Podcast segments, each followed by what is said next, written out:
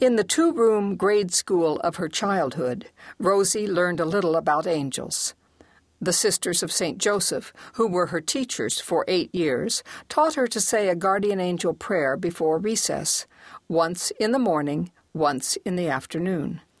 The nuns seemed to believe that recess was more dangerous than sitting in the classroom, so Rosie and her friends were taught to invoke the angels before being sent out to play on that schoolyard of dirt and sparse grass.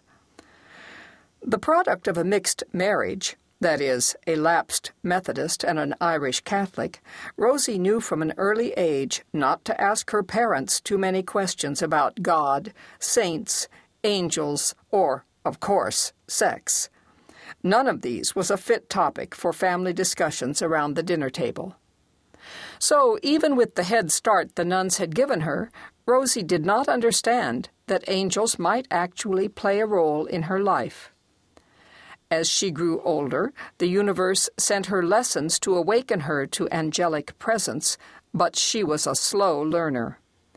And every lesson the universe sent her included an automobile. How fitting for a child of the 20th century.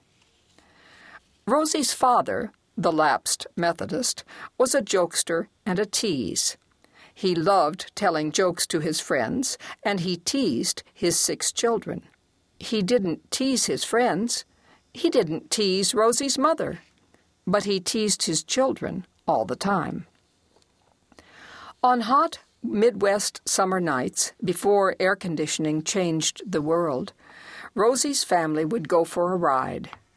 The children, there were five of them at that time, would get ready for bed, pajamas on, teeth brushed, and then pile into the big, wood trimmed station wagon for a ride along the country roads surrounding their little town. The point of going for a ride on those hot summer nights was to feel the breeze blowing in from the open windows and the gentle rocking of the slow moving car on gravel roads. Another important part of the ride was the singing. Rosie's father loved to sing.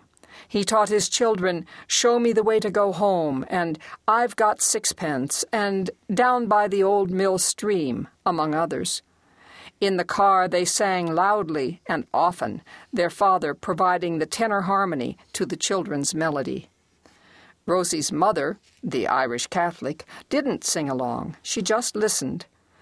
No one knew what she was thinking as she listened to them, but then no one ever knew what she was thinking at all, at all. But that's a different story. So, on those summer evenings, Rosie's father would drive over roads of gravel or dirt, taking his singing children wherever it suited him. But no matter how far he wandered during those rides, he always ended up, and here we come to what was for him the real point of those evening drives. He always ended up at the dangerous bridge. The dangerous bridge northwest of town had been abandoned when the more modern model was built half a mile upstream.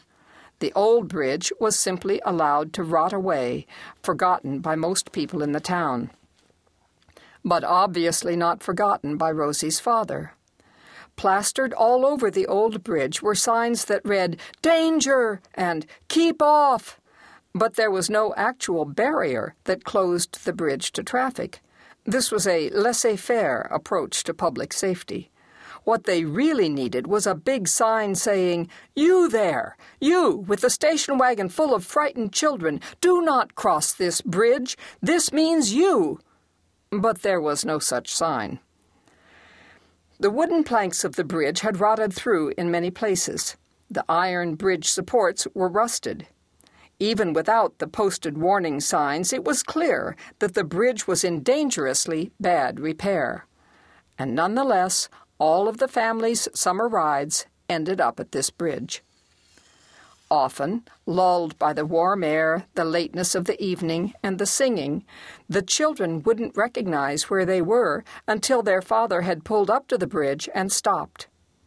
With the engine still running, he would initiate a mock discussion of the pros and cons of crossing the bridge. Well, should we go over it? he would ask. No, no, the children would shriek.